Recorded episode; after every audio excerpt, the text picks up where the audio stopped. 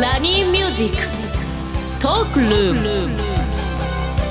This program is brought to you by 日本能率協会総合研究所リスナーの皆さんおはようございます。大野泰敬です。おはようございます。石井加穂です。今日もポジティブライフを応援するお話をビジネスマスターの大野さんとお届けしていきます。よろしくお願いいたします。よろしくお願いします。お願いいたします。今日のゲストめちゃめちゃかっこいいですよ。うん爽やかさがすごい。そう爽やかででもさらに仕事ができる。わあいいですね。多分今回ゲストに出ていただいてる方、はい。最年少だと最年少、私より？若い。わうわーすごい。そうなんですね。もう気になることだらけですけれども、では早速このコーナーからいきましょう。大野康則のライフシフトマインドナーは一歩先を行く社会人のヒントを大野さんから素敵なゲストをご紹介いただきお話しいただきます。ということで本日のゲストですが株式会社バーチャルレストラン代表取締役社長でいらっしゃいます牧本天蔵さんにお越しいただきました。よろしくお願いいたします。よろしくお願いします。ね、このバーチャルレストランは優先グループなんですかね？そうですね。だから石井さんなんか優先っていうとどんなイメージがあります？優先ってなんか聞いたことはあるんですけれども何の会社だあ意外に知らない。全然知らないんなんかイン。ターネットとか動画配信サービスとか。映画とか優先。ああそうそういうのをやってる会社なんですけれども実はその中でこのバーチャルレストランという会社がありましてそこのバーチャルレストラン。はい、うん。今日は経営者の方にはい。社長なんですけど今25歳。今25です。はい。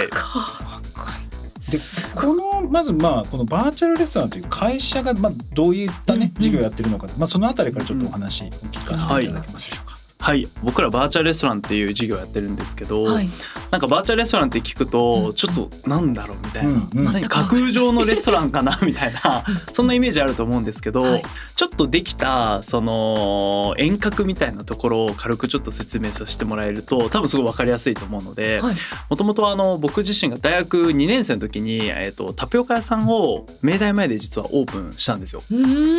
でその時はあのまあ自己資金で、まあ、小さいお店で本当にもともと起業すごいしたいっていうのもあったんですけど、まあ、そこからそのタピオカ屋さんを作ってで本当にその2019年の時だったんですよそれが。でもうブームタピオカ真っ最中でどこ行っても並んでたっていう時期にタピオカ屋をオープンしてで僕も初めての飲食の事業をそこで始めたんですけど、はいやっぱりもう案の定うちのお店もめちゃくちゃ並んで。うんで本当にそうですね初月で1,000万以上売ってタピオカすごい。タピオカすごいんですよ。高くても買えますからね タピオカでもううちもめちゃくちゃ並んでオールティーっていうブランドを作ったんですけど、はいその時に。うんで1年で7店舗まで自分で直営で増やしたんですよ。で結構まあそれでお店できて、はいこっからももう将来もう安泰だみたいな俺成功したっていうちょっと天狗になりながら思ってた矢先にタピオカブームがこう失速していったっていうのとうん。コロナですね。そうです。でダブルパンチが来てしまって、はい。もうタピオカもう全く売れなくなって1,000万以上売るお店も30万くらいになってしまったというところで、そこの部分でまあそこから、まあ、タピオカを使って何かやらなきゃいけないというところで最初に、まあ、そのたまたま知り合いのアイスクリーム屋さんのそういったお店とかに、まあ、店頭でタピオカ出してもらえませんかというご提案を始めてでたまたまそのアイスクリーム屋さんがデリバリーアイスって溶けちゃうからできないじゃないですか。はいうちのタピオカをデリバリーで扱ってくれたんですよ。でそれがすごい売れてでアイスクリーム屋さんでうちのタピオカをデリバリーで出店したらすごい売れたっていうのをもとにこう実際にデリバリーに飲食店さん合う商材がなかったりとかそういうウーバーとかデリバリーの運用っていうのがちょっと苦手だなみたいなそういった苦手意識あったのでそこをサービスにしたらすごい価値があるんじゃないかっていうふうに思ってでそれがその今のうちのやってるサービスっていうのが、まあ、いろんなそういうデリバリーに合うブランドっていうのをこういろいろ使えるブランド使い放題サービスになってでそこのデリバリーの運用みたいなところも一緒にセットでやるようなそういった商材パッケージの、まあ、フランチャイズみたいなものがうちのバーチャルレストランという事業になりますだ。から私がもし中華料理屋さんをやってたとしたらこのバーチャルレストランのサービスを使うとフレンチ追加したりだとかデザートでタピオカのお店追加したりだとかでそういう多分キットが送られてくるんですよね。はいでそのお店の調理場所そのまま使えれば、まあ、本来だったらねフランス料理のお店はちゃんと作らなきゃいけないものがもうじ中華料理の多分厨房で作作れる。そういうことなんですね。そう。そうですそうです。だからデリバリーとかウーバーとかねで多分見るといっぱい店舗があるように見えるんだけど実は作ってる場所としては一箇所とか。そうですそうですそうです頭いいですね。これねすごいんですよ。うん。ただあの海外ではあの結構実はもう10年前ぐらいからもうダークストアとかっていう、まあ、名称はいろいろあるんですけども、結構海外では意外とあのもう先に流行ってたりとかしていて日本は逆に言うとちょっとそういった意味で言うと、まあ、コロナがあって初めてデリバリーっていうのがやっとこう広がったので。そういったところから、うん。もう結構世界的に見たら意外とあのポピュラーというか。あそうなん全然知らなかっさんったてそもそもデリバリーって使う人ですか？デリバあのピザは よく頼むんですけれどもウーバーイーツ一回も実は頼んだことないんです。ピピザは頼んだだことある。ピザよく頼みます多分最近ねピザも結構いろんなことをやってスペイン料理のお店出したりとか、うんえそうなんですあかそうですそうですそうです。そう結構知らない。単なるピザだけではなくいろんな別のやっぱりお店やってたりとか。なんかデリバリーの勝手なイメージなんですけれども、うんこう冷めちゃってるとかななんかか本当に勝手なイメージで今まで頼んでこなかったんですけれども、うん今ってすごい進化してるんですね。そうですね。だからまさにおっしゃったようにデリバリーってちょっとネガティブな冷めてるとか,、うん。うんうんうんお店の例えばラーメンってやっぱ汁を吸っちゃったりとかするじゃないですか。そうそうそうそう。だからやっぱデリバリーに向いてないんですよ商材あがーだからそこを僕らがその向いてる商材パッケージを作ってあげてデリバリーでもちゃんとせっかく厨房設備とかすごいお金かけてあるのにそれを有効活用してデリバリーでちゃんとこう合う商材売れる商材っていうのを出していきましょうっていうのが僕らのサービスの解決したい一つの課題なんですよ。なる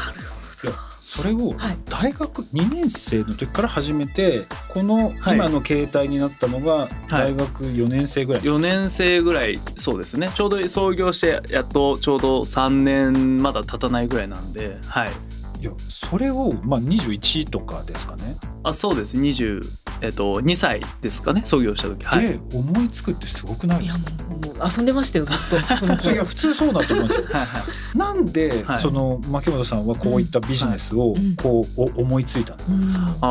ーなんかそれこそそのあったようにもともとあのまあタピオカやっててでもう全店もダメになって、うんもがき苦しんだ中でまあなんかタピオカを使って、まあなんかやんなきゃなみたいな。ってなった時に最初店頭でやっぱりそのお店の中でタピオカあっても違和感ないじゃないですか。というところで扱ってもらいたいというところからたまたまアイスクリーム屋さんがデリバリーで、まあ、うちのうん。タピオカ出したところそれが売れてでそこからあとその海外でも僕自身もともとその中国の出身っていうのもあってそうなんですね。そうなんですよ。で結構その中国にはい。こう自分のその人生においてもうん。結構あっちにいた滞在した時間が長かったのではい。結構デリバリーを日頃から触れてたっていうのもあったのでまああのそこがもうマッチしてあこのサービスあったらめっちゃいいなというふうに思ってそれを結構最初はもうあのサービス作って世の中にこうテレアポとかいろんなところに提案してもふざけたサービスやってんじゃねえよみたいなそんなサービス必要あるわけねえだろみたいな。でなったんですけどただそれがやっぱコロナのおかげで、うんいやとはいえ言ってもられないよねっていうところがあってそれが一個飲食店が火がついて売れたじゃんみたいな成功体験がなってその飲食店さんが紹介してくれてバーって一気にその火の輪がついて一気にこうやってサービスが広がったっていう。えそのエネルギーっていうのはねどこから来るのかが知りたいですね。そうですね。なんかあのー僕自身がまあそのアイデンティティがまあ結構日本とまあそれこそ中国半々ぐらいなんですけど、母親もまあ結構中国ってこう商売をするというか、まあ、母筆頭に結構その何か自分でやるみたいなところが結構男だったら、まあ、ちゃんと利益を出して稼ぐっていうのがうんお前絶対必要だよねみたいなのが結構小さい頃からちょっとインプットされてたんですよ。教育とそれとあと、まあ、ちょっとうち若干家計がちょっと複雑なんですけど、まあ、簡単に言うとあの、まあ、母がこういろいろ罰があって、まあ、いろんなこう、まあ、父親みたいな形で、まあ、3人ぐらい僕の人生の中でいてでその中でちょっとそういう貧しいというか、あの方と一緒になったこともあるし最終的にあのすごい裕福な方ともこう一緒になったことがあってでそうなった時にやっぱりすごいこの対応の差というかすごいそこで感じてあ俺もやっぱそこで最初はお金持ちになりたいとかかっこいいなそういう人とか経済的な地位と社会的地位あるみたいのがやっぱめっちゃイケてる大人だなとかそういうふうに思って結構ちっちゃい頃からまあやっぱなんかこうちゃんとそういうのを自分でなんか成し遂げてそういうまあ、もっと根本言うとモテたいみたいなところもあったんですけど。いやでもいいですよね そういう。まあもっとなんかかっこよくなんか社会貢献とかなんかまあまあ全然あのそれもあるんですけどもちろん。だけどもっと前提言うと、まあ、意外とシンプルに、まあ、モテたいなっていうところで。まあ起業したみたいなそういったところが全部こう一致して結構自分のそういうまあバイタリティみたいなものに多分つながってるのかなと思います。あとはまあその自分だけではなくこういうのってまあ組織なので仲間をやっぱり集めるのがすごい大事なポイントかなと思うんですけどうんどうやってこう仲間って集めたんですか？なんかこればかりは僕はすごい大学に入るメリットだなと思っていてで正直言うと大学で学んだことみたいなのはそんなあの学問的なあれで言うとそんなに僕はなかったんですけどただこの出会った仲間っていうのが一番の財産だと思っててあの僕中央大学出身なんですけど、はい。創業メンバー全員中央大学で全員その知り合いのメンバーからなんか俺に一回人生かけてなんかめっちゃおもろいことビッグなことやってみないみたいな なんかほんとそんなテンションでえおもろそうみたいな。でちょうど今日いるあれもそうな彼もそうなんですけど創業メンもそうなんですけどそのテンションでみんな集めて